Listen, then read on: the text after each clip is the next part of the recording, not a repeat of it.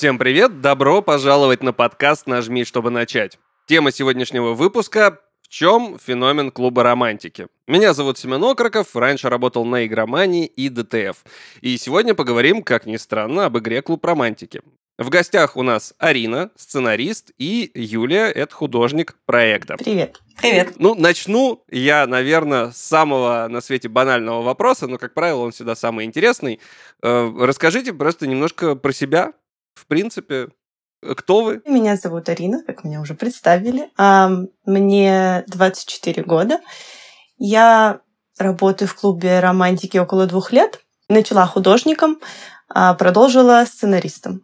Из интересных, наверное, каких-то фактов о себе я последний год путешествую вместе с молодым человеком своим.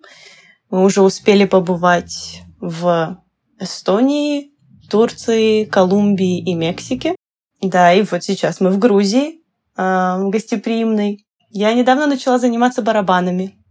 Я человек не музыкальный, к сожалению, петь очень плохо могу, но барабаны меня всегда увлекали, и я вот решила осмелилась пойти на занятия, поэтому вот теперь у меня есть новое Ого. хобби. И, и как? Как оно э, барабанится? Нормально? Барабанится, да, на самом деле. Я думала, что будет хуже, если честно, но, как оказалось, с чувством ритма у меня неплохо.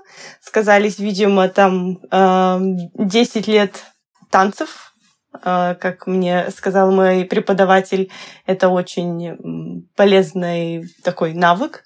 А, когда играешь на барабанах, если умеешь танцевать, то ритм, чувство ритма очень хорошее, и это помогает. Mm-hmm. Вот у меня никогда с ритмом не сдавался. У меня просто был предмет э, ритмика в институте. И я никогда не мог попасть в этот самый ритм вообще.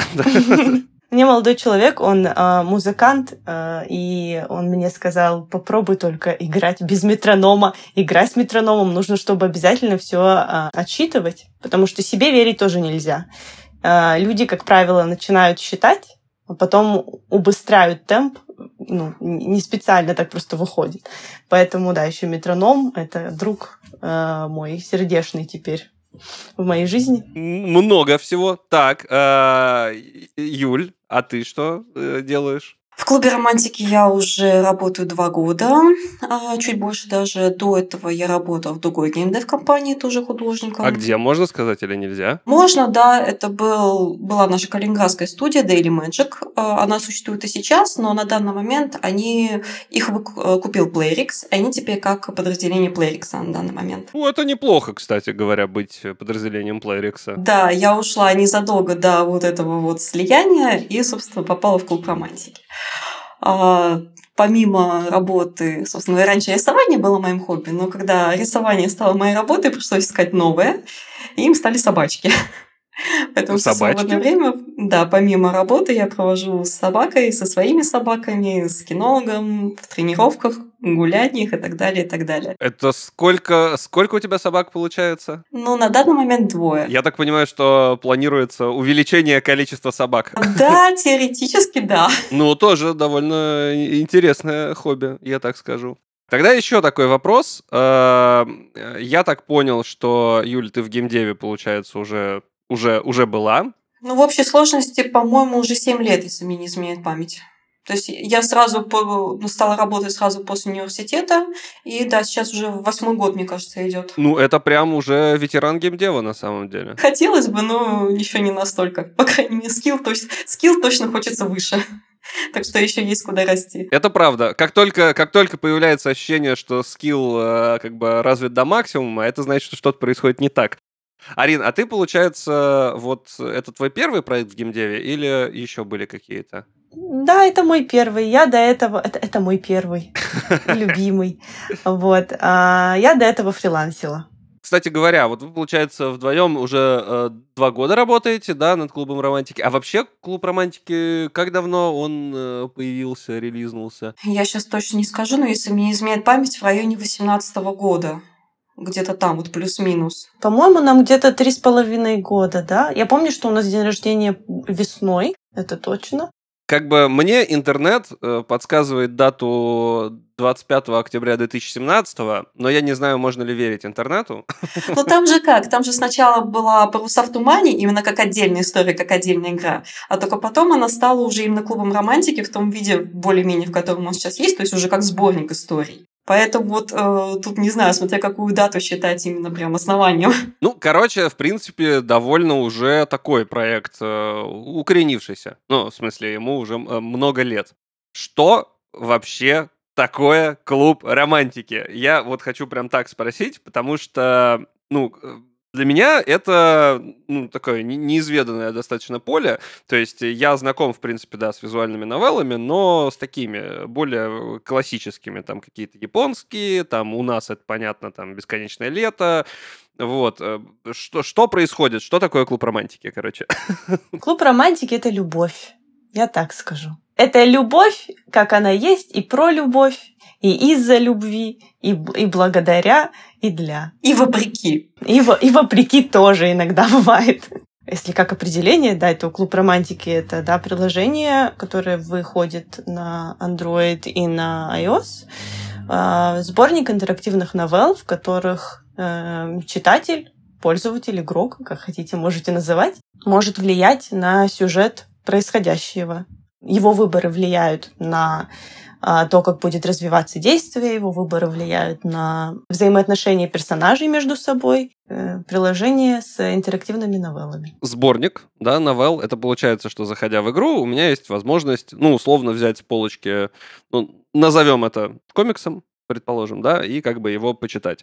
А, то есть там несколько есть эм, сценариев, правильно? Ну да, на данный момент уже достаточно много, то есть они в разных жанрах, там и детектив, и фэнтези, и обычной жизни, что угодно, ну, на любой вкус, скажем так. Ну, то есть это такая прям условно книжная полка, ну, если прям утрировать совсем. Да, да, примерно так. Ага. А вопрос э, по поводу влияния на, значит, исход этого романа, э, насколько вообще различаются, например, концовки? У них есть вот количество концовок романа? Если мы говорим о количестве концовок, их может быть большое количество, может быть 10, может быть 12.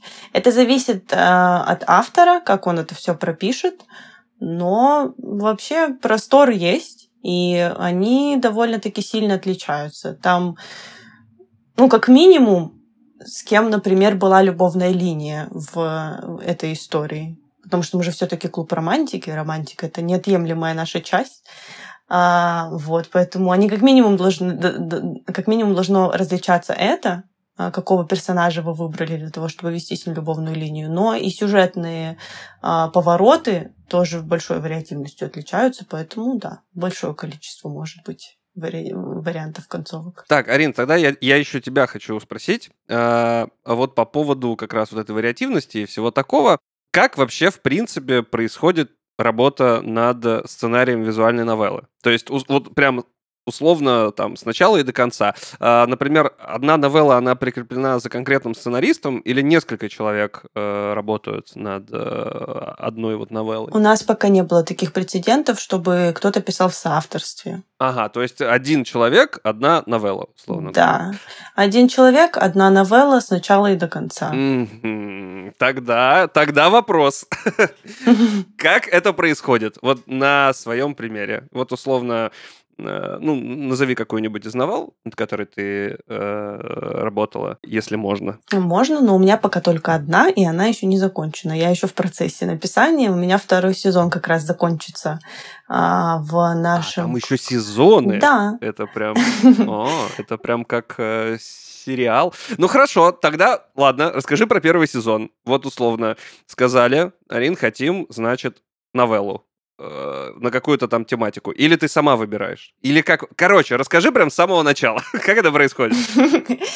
В общем, дело в том, что э, ну, а каждая история это отдельный случай, потому что каждый автор это отдельный случай. С некоторыми работают в таком формате, что, допустим, автора, там, ну, допустим, у него уже была история одна, там, потом он заканчивает ее, ему нужно следующую написать или ей. Люди могут приходить с списком, со списком идей. Питчей, которые они предлагают руководству. Руководство, соответственно, там мозгует, обдумывает, надо это клубу романтики, не надо. Если у нас недостаток в таких новеллах, есть недостаток в таких новеллах, ла-ла-ла, вот это все. И потом, собственно, автору говорят, вот давай вот эту. А, в моем случае это было немного не так. А, меня, когда принимали на работу сценаристом, мне дали определенный концепт то есть мне не, да, не сказали, скажи нам, что ты хочешь написать, там, покажи нам свои идеи, мы подумаем и выберем. Мне сказали, вот тебе такая вот штучка, пожалуйста, сделай из нее э, дизайн-документ. Допустим, там параметром, одно, одним из параметров было бессмертие главной героини.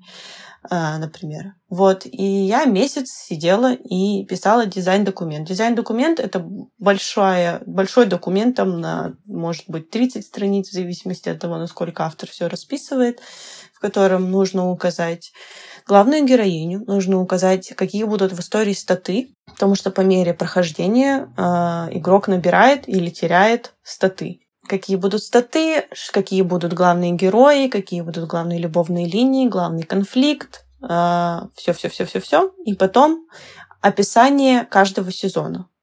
Первый сезон. Основные какие-то э, сюжетные повороты, допустим, кочки, как я их называю. Кочки первого сезона, потом кочки второго сезона, кочки третьего сезона. Финал, какие могут быть концовки в соответствии со всем, что произошло выше. Вот, и все. Это большой документ, э, в котором содержится вся суть истории. Не значит, что по пути, когда ты там ее пишешь, от него нельзя отходить. Но это главная какая-то, э, главный такой костяк истории, на котором все основывается. Контент-план, короче. Да, да, ага. контент-план. Так, а вот э, я думаю, что сейчас, наверное, вопрос скорее э, к Юле. А художник присоединяется в момент написания вот этого контент-плана э, большого и дизайн документа, или уже позже? Нет, нет, гораздо позже. То есть, когда уже сценарист пропишет, грубо говоря, то есть есть сезон, а в сезоне есть главы. То есть вот сценарист э, я так понимаю, если Арина меня поправит, если я не права, а сценарист пишет э, почти полностью главу, то есть ее утверждают, сдают, и потом сценарист по этой главе пишет ТЗ, какие ему нужны персонажи, какие локации, какие кат-сцены, анимации, одежда, там волосы, ну и весь там графический контент, который у нас есть.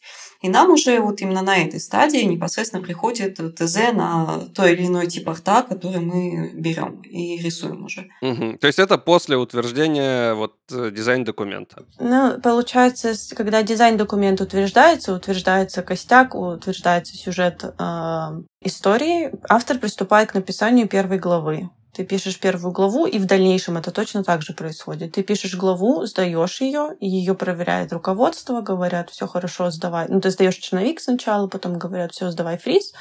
А, ты сдаешь чистовик этой главы, и когда он сдан, начинаешь писать, как Юля сказала, технические задания для художников. Собираешь референсы, все это собираешь в один, в один документ, а, и после этого Э, геймдизайнер берет эти документы и раздает их художникам. И художники после этого уже приступают к выполнению арт-заданий. Соответственно, так с первой главой, потом вторая, потом третья, и вот так вот мы идем постепенно. То есть единственное, что это вот у нас относительно новая практика началась, то есть я не знаю, на какой стадии это происходит, но уже пару раз, то есть привлекали художников еще до основной работы над историей, что мы там подобрали там визуальный стиль, какие-то референсы персонажей, то есть ну более-менее общ, общую визуальную стилистику задали.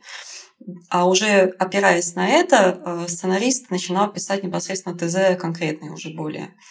Но это вот только недавно мы начали так делать. Оно зависит, наверное, больше от э, инициативы геймдизайнера и автора. Если автору, например, нужна какая-то идея там, для концептов, там, это же помогает и очень подпитывает и мотивирует, когда ты... Или, например, у тебя есть идея какого-то персонажа, но у тебя э, будет еще э, лучше понимание твоего персонажа, когда ты будешь знать, как он выглядит, потому что тогда тебе будет легче там планировать все. И то есть на этой стадии, да, можно обратиться там, допустим, к художнику, сказать, давай там по концептам немного, сделаем какую-то идею, соберем там документ, да, не знаю, с основными цветами для этой новеллы, для вдохновения. Вот. Но это как бы не правило, а вот если, если инициативу такую проявляет геймдизайнер с автором, то да, такой, такой вариант тоже возможен. Ну, то есть, короче, я так понимаю, есть, в принципе, два варианта. А, первый э, сценарист пишет, потом приходит э, к художникам и говорит, вот хочу, значит, э, вот так вот, и расписывает как. А есть другой вариант, когда художники делают визуальный стиль и приходят потом к сценаристу и говорят, вот такие вот будут персонажи. То есть такой вариант, в принципе, тоже может быть. Ну, не совсем, ну, в общих чертах, э, как, как бы да. Все равно какие-то требования будут. Ну, то есть я не скажу, не кину там в них, давайте мне там ведьмы, делайте мне концептов 35 тысяч. То есть все равно, да, сценарист какое-то общее направление дает, а мы уже под это подстраиваемся и предлагаем так, какие-то свои варианты. Есть, конечно, сценаристы, когда, которые очень четко знают, что они хотят, и шаг влево, шаг вправо расстрел, не дай бог, это есть такие случаи. А есть те, кто дают свободу действий и говорят, мне главное, чтобы было красиво. Ну, то есть, условно, э, сделаем, значит, предположение. А, хочу я, значит, э, э, новеллу про, я не знаю, про, про киберпанк, например, да? И мне нужны какие-то персонажи, но просто чтобы удобнее было писать, я прихожу к... Э, прихожу вот, например, к Юле и говорю, Юль, я не могу, значит, представить, как будут выглядеть мои персонажи. Помоги. Это будущее, там, значит, бла-бла-бла.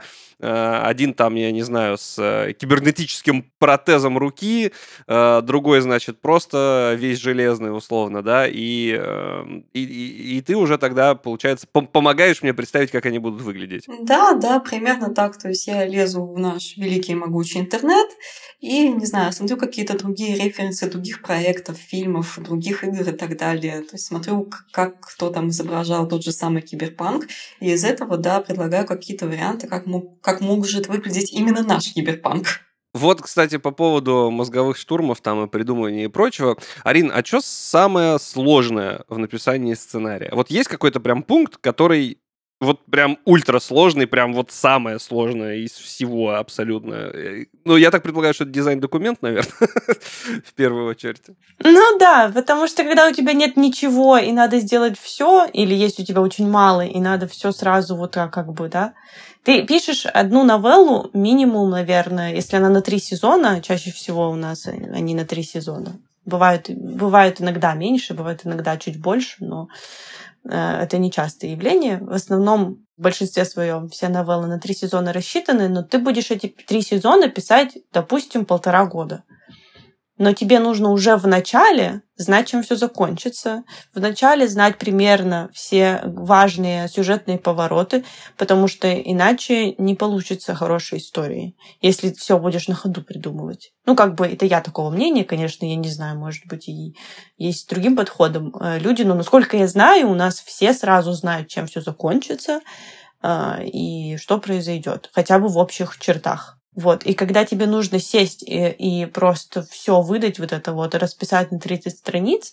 это, конечно, да, мозг устает очень сильно. Но я так понял, что над сценарием, получается, работает э, один человек, а вот э, над визуалом я, это команда или тоже один человек, который как бы к, к новелле приставлен? О, нет, о, очень много.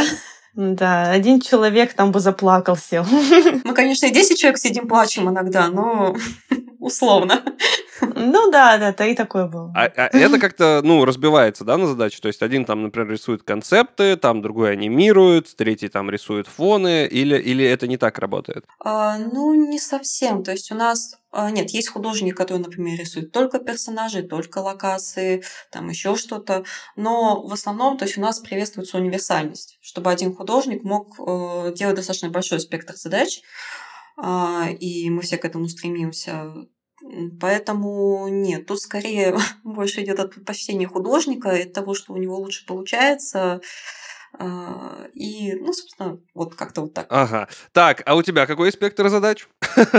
Да полный. А, то есть прям все и анимация, и... Да, я, я, я человек, который рисует все, да. Ну, как бы у меня есть предпочтение, то есть, опять же, я больше, больше всего люблю рисовать локации, а, чаще всего рисую локации и кат-сцены, плюс какие-то маркетинговые арты, типа экранов загрузки, вот то, что вы видите в меню, вот эти вот обложки книг, то есть вот, вот это вот все делаю я. Но помимо этого также я беру задачи на персонажей, на одежду, и на волосы, и на все, что только там может быть. Наверное, стоит сказать, что по поводу анимации у нас они не такие прямо, чтобы какие-то эм, продвинутые пока что. Да, на анимацию у нас очень технические ограничения действуют, поэтому там особо не разгуляешься. У нас есть один художник или, или несколько, может быть, которые работают в Spine, и они делают какие-то такие прям продвинутые анимации. Но в основном, по-моему, мы поанимируем программно. А, то есть прямо через движок э, самой новеллы, получается? Получается. Да, да. Это уже программисты, то есть, ну, задача художника на этом этапе просто оставить все на слоях, допустим. Бывают случаи, когда э, делают более масштабную анимацию, но таких художников, насколько я знаю, у нас их не так много, кто вот прям аниматоры, которые в спайне могут это все сотворить красоту. Ну, кто в спайне, у меня, например, я немножко делаю анимации, то есть у меня для этого After Effects, то есть то же самое. Я делаю в авторе анимации, покадрово их конвертирую в в тот же рабочий файл, и потом их просто уже вставляют. А то есть, э, а вот в самом движке есть какие-то, ну, инструменты там, типа, я не знаю, добавить моргание, там, добавить какой-то скелетик персонажа, чтобы он там руками шевелил условно? Нет, такого у нас еще пока не было. Программно максимум, по-моему, что у нас было, это там подвигать вправо-влево там чего-нибудь. Анимацию огня, допустим, делают, но это тоже художники оставляют там на этих. Не, анимация огня чисто программная, художники просто оставляют, что типа здесь должен быть огонь что программист это знал и там его вставил. А, референс, да. На, Условно, да. да. да. Ага, ага. Ну, в общем, такие. Но персонажи у нас, по-моему, не особо двигаются. Там редко, по-моему, было такое, чтобы персонажи двигались. В основном они у нас статичные. Мы анимируем именно окружение. Там, допустим, бабочки летают на, на фоне. Или там лучи солнца переливаются. Да, самое частое это ну, то, что частицы. Это свет, дым, вода. Вот, вот, вот эта вся история. Угу. Ну, чтобы выглядело живенько. Я помню, ну, я несколько раз анимировала волосы, то есть вот то, что такое попроще, скажем так. Мне тоже недавно пришлось санимировать волосы. Я, короче, понял, то есть э, уни- универсальные, в принципе, вы достаточно в работе, я так понял. Можно тогда немножко двинуться э, дальше. Вот, предположим, значит, сценарий написан, э, все там художественные задачи тоже сделаны, а что потом происходит? Потом программист это все как бы склеивает или или, или, или есть еще кто-то? Нет, потом, потом, да, потом все это собирается в движке, ну, как бы и тестируется уже на финальной стадии перед обновлением. Ну как, тут получается сценарист сдает драфт главы черновик, потом э, после подтверждения сдается чистовик а главы. Мы делаем какой-то базовый код. Э, допустим, то есть, например, если показатель этого стата больше, чем показатель этого стата, то вот это. В другом случае вот это. Если отношения с этим персонажем, с этим персонажем такие, то ла-ла-ла-ла. Если нет, то би-би-би-би.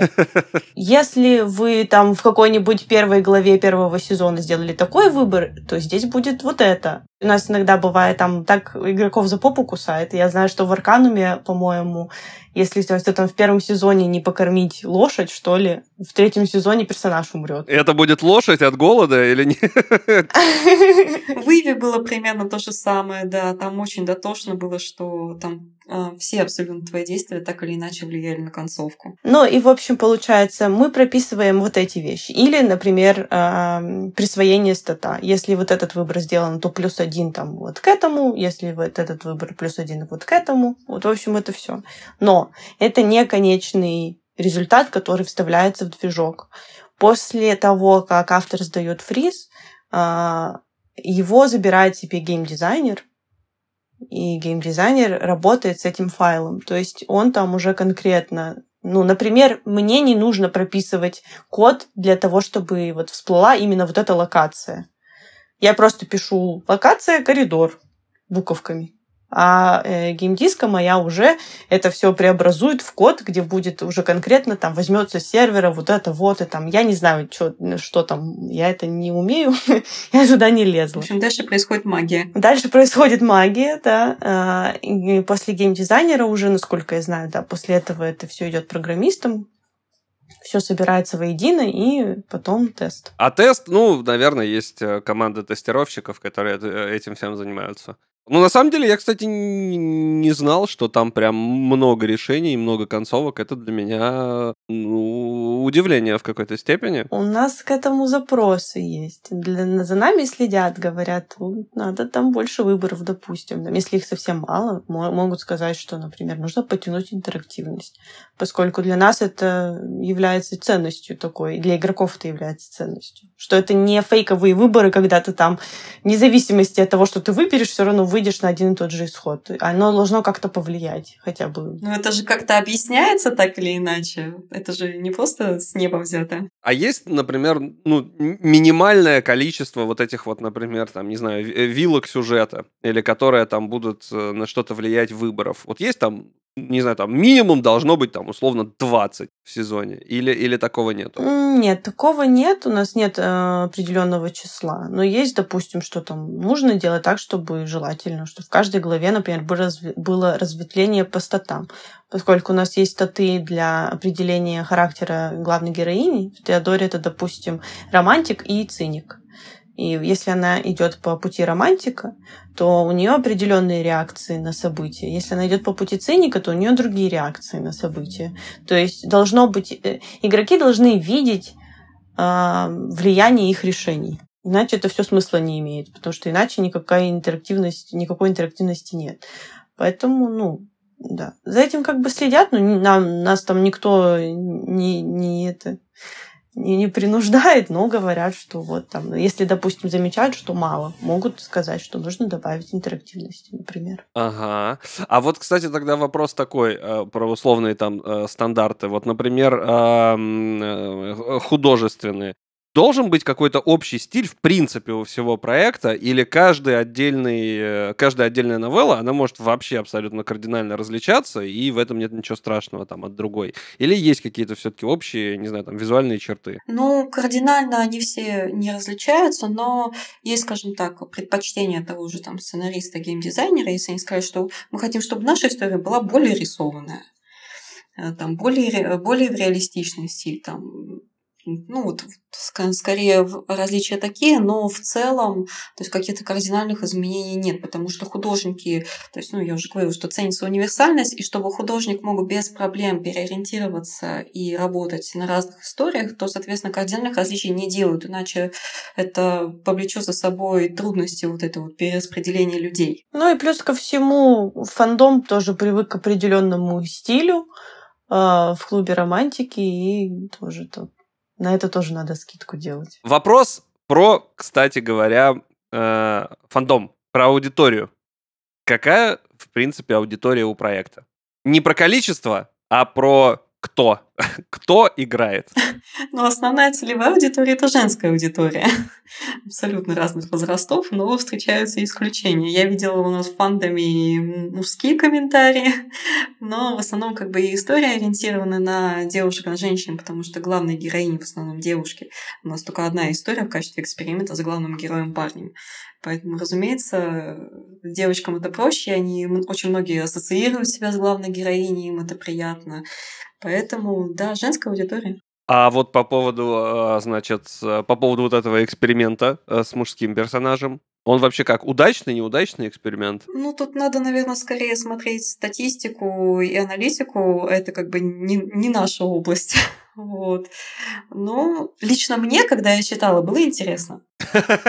Я знаю, что у хроников, хроники гладиатора это история с главным героем мужчиной. А, вот. Я знаю, что у нее довольно много поклонников. Тут уже дело вкусов. Кому-то просто, допустим, там сеттинг очень сильно нравится, и без разницы вообще за кого играть. Там очень интересный сеттинг. Да, он очень своеобразный и оригинальный. Ну тут, в принципе, как бы есть репутация у проекта. Ну, то есть вот даже то, что я, например, знаю, что вот там клуб романтики — это вот что-то там для, для девочек. Как бы у меня в голове уже есть эта установка, Вот, и я это знаю. То есть, например, то, что вы сейчас рассказываете, я, честно говоря, понятия не имел, в принципе, что там, ну, прям есть как развилки в сюжете, есть большое количество концовок. Ну, то есть, э, я вот этого не знал. Возможно, кто-то, кстати, из наших э, слушателей тоже этого не знал. Вероятность этого есть, кстати говоря. Может быть, даже кто-то пойдет и попробует поиграть э, за хронику гладиатора, да?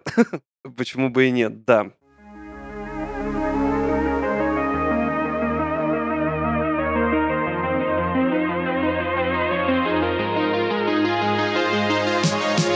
Френдбоу — это психоделическая игра в жанре point and click, суть которой заключается в том, чтобы взаимодействовать с предметами и персонажами. Также в некоторых частях игроку предлагаются мини-игры, которые нужно пройти для продолжения. Мини-игры во Френдбоу помогают отвлечься от общего сюжета, мрачного, пугающего и гнетущего.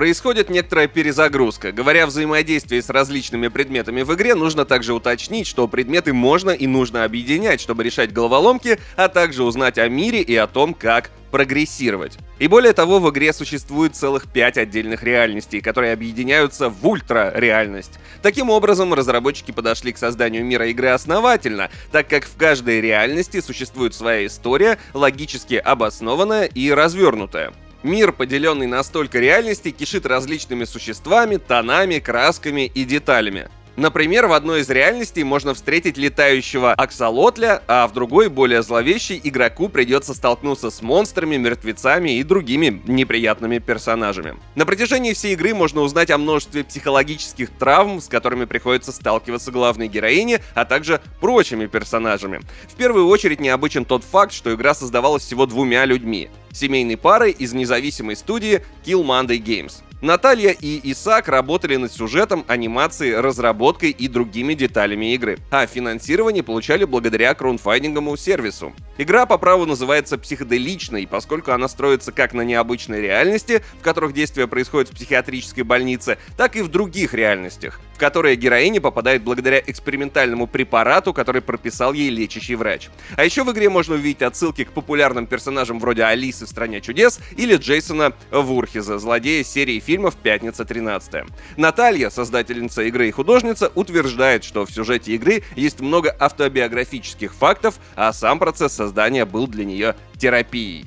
Современные игры часто ориентируются на работу с трехмерной графикой, как при разработке персонажей, так и при создании окружения. Чтобы научиться этому, можно пройти долгий самостоятельный путь методом проб и ошибок, а можно пойти на курсы школы CG Lab – концепт арт-окружения, 3D-графика для игр и 3D-художник по окружению. Под руководством опытного куратора из индустрии проще понять технические нюансы, а также отработать алгоритм создания качественной работы. Чтобы узнать про эти курсы подробнее, переходи по ссылке в описании.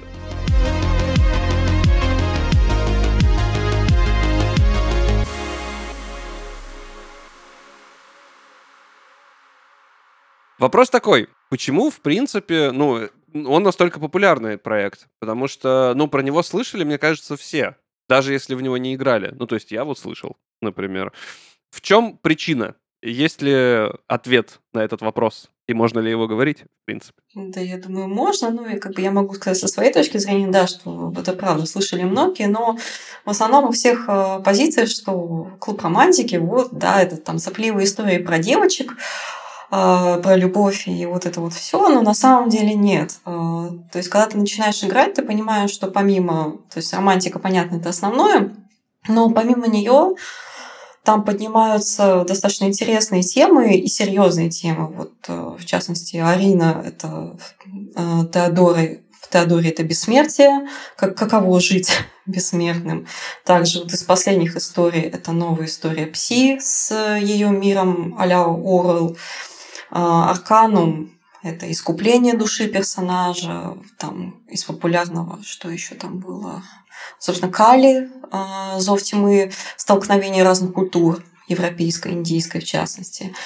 Поэтому как бы мне кажется, что то есть когда люди начинают играть, их также увлекает еще и вот это помимо романтики. Ну тут, наверное, как раз э, название клуб романтики э, играет свою роль, ну, что как бы от этого названия, в принципе, есть определенное ожидание, да? Да, но когда играешь, все оказывается гораздо глубже, чем оно есть, чем оно кажется. Сейчас нас некоторые из э, людей в фандоме говорят, где это клуб романтики, где романтика, чего вы со своим сюжетом уже задолбали? Ну, типа, дайте нам уже просто походить на свидание, просто поцеловаться. Что у вас все так серьезно? Да, чтобы никто не умирал, пожалуйста. Чего у вас там все время умирают?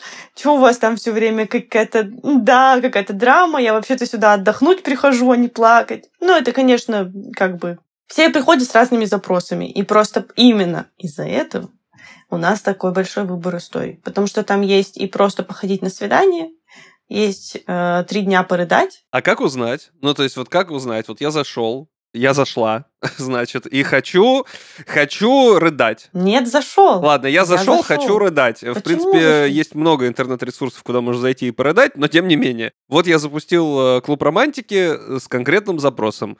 Хочу, значит, драмы. Хочу, чтобы все умирали, было грустно прям, э, и любовь такая тоже грустная. Как мне, например, выбрать? Это как-то понятно изначально там? А там в меню есть прямо разделение по жанрам. То есть, тебе нужна драма, ты открываешь вкладку драма и смотришь, что именно в этом жанре тебе нужно. Дальше уже как бы, ну, все-таки так или иначе какое-то описание истории и выбираешь, что тебе ближе. А какие там вообще есть жанры, кроме драмы? Разные у нас есть фэнтези, у нас есть вот, сеттинги, там, Новый Рим, где вообще, если бы э, Римская империя, как раз-таки хроники гладиаторов, если бы Римская империя захватила весь мир в какой-то момент определенный, и потом бы развелась до космических масштабов, а, вот, есть такое, есть история, в которой ты можешь... Эм, фэнтезийный мир, в котором а, ну, как бы более такой, может быть, как референс средневековье взято, где ты э, королева, которую свергли с престол, и, и ты хочешь обратно взобраться на этот свой трон. Есть стимпанк Лондон, есть э, Япония, там, не могу сейчас сказать точно какого века. На любой вкус. Теодоре первый сезон — это Первая мировая война, соответственно, 1914 год. Второй сезон — это Италия 60-х, поэтому там очень много всего. Там просто даже почитайте описание и станет понятно. Ну, это прям много, я так скажу. А есть обычный сеттинг? Ну, типа, вот просто, просто вот на, наш мир, да, 10 желаний Софии, э, высокий прибой есть. По тонкому льду, что там еще было? У нас скандинавская мифология есть прекрасная э, путь Валькирии. У нас есть греческая мифология. У нас есть индийская мифология. А египетская? И, и, и вот это здесь, здесь у нас дыра образовалась. А, вот, и надеюсь, в, в, в скором времени ее кто-нибудь заполнит. А вы э, все э, вообще, э, ну, их читали целиком, проходили, играли? Или, или есть какие-то пробелы? Ну, я, я не все читала. Все читать-то слишком много. Времени на работу не останется, если все читать. Поэтому, ну, конечно, да, есть и любимые какие-то истории, которые ты также со всеми игроками. Потому что, ну, лично художники до обновления э, сюжета истории новых серий, ну, практически не знают. То есть, да, мы можем что-то там понять по обрывкам ТЗ и арта, которые нам дают, но в общей сложности, как бы, ну, сценарий от художников держится в секрете. Поэтому мы, как, как все обычные люди, мы ждем выхода обновления, открываем игру и играем вместе со всеми. То есть э, сценарии обычно там под жестким NDA, а, значит, и их знают только сценаристы и, наверное, получается, ну, э, программисты, наверное, раз уж они все это собирают воедино. Да, кто работает с текстом, те знают. Ну, или там, там бывает забавно, на самом деле, довольно, когда автор пишет ТЗ, например, на сцену со смертью персонажа, и потом ее скидывают в чат, и художники такие, что? Что? Что вы? Типа, так, подожди, может, не надо? Да, ну-ка на стоп, отмотайте. Да-да-да, то есть у нас в ТЗ художникам прилетает э, необходимый минимум информации. То есть для каких-то кат-сцен, э, может быть, там, не знаю, в лучшем случае кусок диалога будет вставлен, чтобы мы лучше понимали, что происходит на сцене.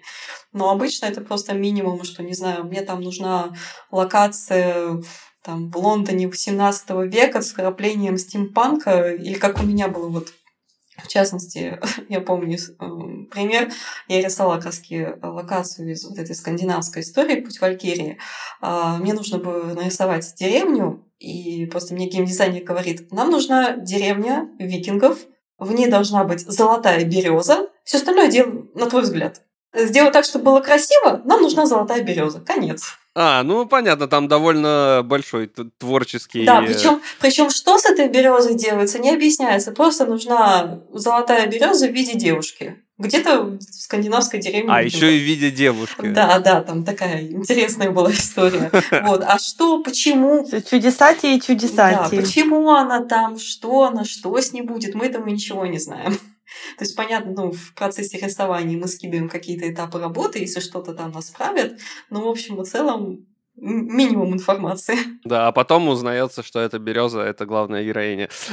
Но уже потом, условно говоря. Тогда еще, наверное, такой вопрос. Э, вообще, насколько часто выходят э, обновления? То есть вот новые э, главы, новые сезоны, сезоны же, да? Э, насколько часто вообще, в принципе, обновляются истории? Ну, то есть я понятно, что они заканчиваются, но вот, например, вот вышла первая, там, первый сезон определенной истории. Вот как скоро выходит последний сезон? Мы выпускаем э, по э, главам стандарт для авторов это три э, главы в обновлении.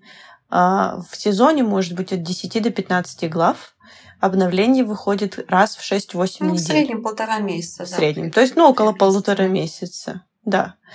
То есть за эти полтора месяца э, пишется три главы, рисуется, рисуются все ассеты, все собираются программистами, э, геймдизайнерами, пишется музыка, потому что у нас есть э, свои композиторы, которые э, пишут музыку специально для каждой истории. Это все собирается в красивый подарок.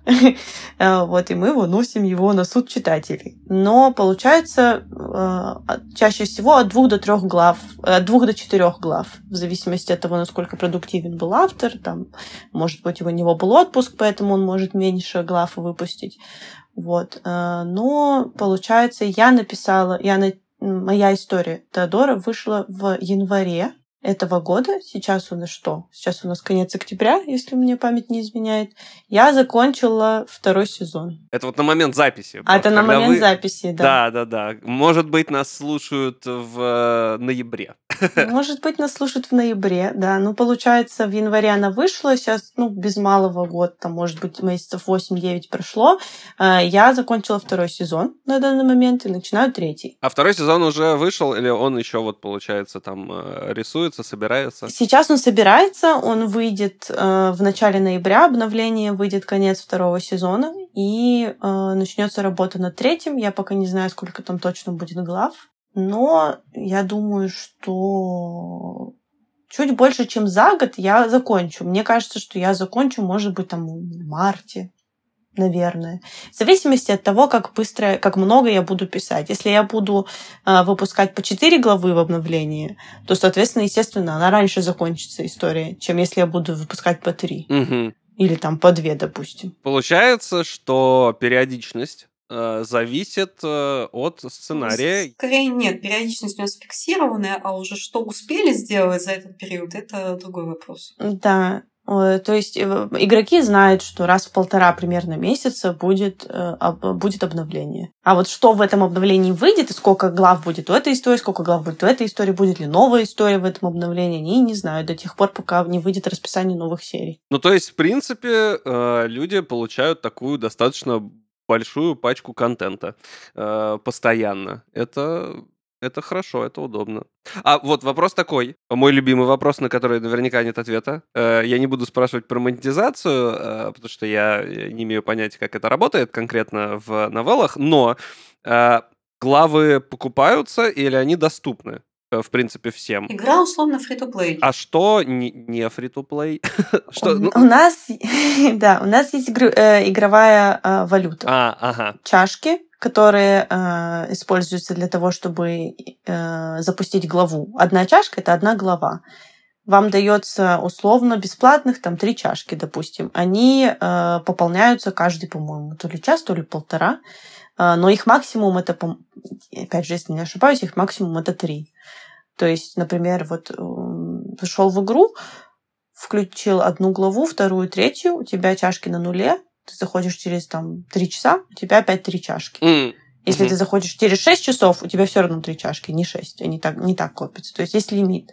И также а, у нас есть алмазы называется. Я все время почему-то их хочу какими-нибудь камнями назвать. Эти алмазы дают доступ к дополнительному контенту в главе самой. То есть, например, там какой-то премиум выбор есть, и можно заплатить этих алмазов и получить дополнительную сцену, допустим, или там э, дополнительный стат, или еще что-то. Ну, то есть, э, э, без этого всего можно спокойно как бы историю до конца дочитать. И... Спокойно можно, да. И еще э, большой наш, я считаю, большой наш плюс, э, это то, что у нас есть дни чаепития и алмазные лихорадки. Э, День чаепития — это эм, ивент, который, в- во время которого чтение глав бесплатно. Не стоит ничего, никаких чашек, ничего не стоит. Ты заходишь, читаешь, можешь захлеб все истории прочитать. Не нужно ждать, пока по- пополнится баланс, не нужно ждать, пока там накопится что-то. А в алмазные лихорадки э, все выборы бесплатны. То есть ты заходишь, ты платишь чашки за то, чтобы заходить в главу, все премиум сцены, они все бесплатные, ты можешь просто играть. И алмазы еще можно копить тоже. Они даются за рекламу, они даются за ежедневный вход в свое приложение. За прохождение серии, за прохождение, за финальное продолж- прохождение истории, насколько я помню. Можно копить. Для кого-то это целое, как бы, такой ам, соревнование, что ли, там сравнивают, сколько... Да, я знаю, я читала в фандоме, опять же, там люди ставят себе ночью будильник каждые три часа, чтобы зайти в игру, посмотреть рекламу, взять себе. Господи, какой кошмар! Но это я про то, что ночью просыпаться. Да, да, есть такие преданные фанаты. Но это, мне кажется, ради алмазов встают в, в любых, в принципе, проектах такое присутствует. Я думаю, что, значит, под завершение э, нашего выпуска я хочу спросить, что, в принципе, самое любимое в работе над э, клубом романтики? Сложно. Сложно очень. Ну, как бы... Ну, я уже говорила, для меня рисование раньше было хобби, поэтому, ну, как бы, когда хобби стало работать, тебе за него еще и платят, ты вообще счастливый человек. Это правда. Вот, как бы, а в частности, с клубом романтики, не знаю, у меня так сложились звезды, что, как бы, и я делаю то, что мне нравится, и мне за это хорошо платят, и коллектив мне очень нравится, и руководство, и, и все, короче. Работа мечты, можно сказать. Условно. Ну, лично для меня, для меня так получилось. Это хорошо. Это не, не, не часто такое случается. Ну, для меня важен тот факт, что я, я ценю то, что мне дали шанс э, рассказать историю на большую аудиторию. Вот. И есть какое-то ощущение семьи, хотя я видела всего лишь, наверное, трех человек из всех, из всех тех, с кем я работаю. А, ближе всего, например, я работаю со своей геймдизайнеркой, но мы, к сожалению, с ней никогда не виделись. Надеюсь, это когда-нибудь случится, потому что у нас а, сотрудники по всему миру разбросаны. Вот. Но а, да, для меня это какое-то очень важное место. То, что мы большой командой делаем что-то крутое. Я, я это понимаю каждый раз, когда я тестирую, каждый раз, когда я играю, каждый раз, когда я читаю отзывы, когда говорят художники эту кат-сцену просто невероятно сделали, а там было такое повествование, и музыка абсолютно невероятная, и вот анимация здесь была прикольная, и вот это все, и там ничего не баговало, например. И, ну, это очень такое теплое чувство возникает, когда ты это видишь, что у вас получается что-то действительно стоящее. И это большой вклад большого количества людей. Когда все, что должно было заработать, действительно заработало. Действительно заработало. И вот оно. И когда ты сидишь, ты тестируешь и думаешь, да, я прям так и задумывала эту сцену. И, ну, одно дело, когда ты что-то себе в голове придумываешь, другое дело, когда это уже там совместным, эм, совместными усилиями большого количества человек воплощается в жизнь, и это такой, такое прямо, не знаю, заряд мотивации, когда ты думаешь, блин, вот круто, и музыка здесь так подошла, и такой арт красивый, и все так прям прикольно. Ну, я думаю, что это отличная такая оптимистичная нота, на которой можно выпуск, мне кажется, заканчивать. Я хочу напомнить, э, на всякий случай, вдруг кто забыл из слушателей, что э, в гостях были Арина, сценарист, и Юлия, художник э, проекта клуба романтики. Спасибо вам большое, что вы согласились прийти поговорить. Я, например, э, довольно много узнал про проект не играя в него, теперь, может быть, э, стоит и поиграть. Обязательно стоит. Ждем тебя в фандоме. Хорошо. Я уже завожу будильники, чтобы каждые три часа. Все, да. самый преданный фанат. Да. Спасибо большое, Семен. Спасибо большое, а, Red Barn, что вы нас пригласили. Было очень приятно поболтать и поделиться. Да, было очень интересно и новый опыт. Мне тоже, между прочим. Э, спасибо большое. А я хочу сказать, что да, на этом наш выпуск подходит к концу. Я напоминаю, что вы слушали подкаст «Нажми, чтобы начать». Нужно ставить обязательно лайки на всех платформах, комментировать, делиться с друзьями. А с вами был Семен Окроков. И до встречи!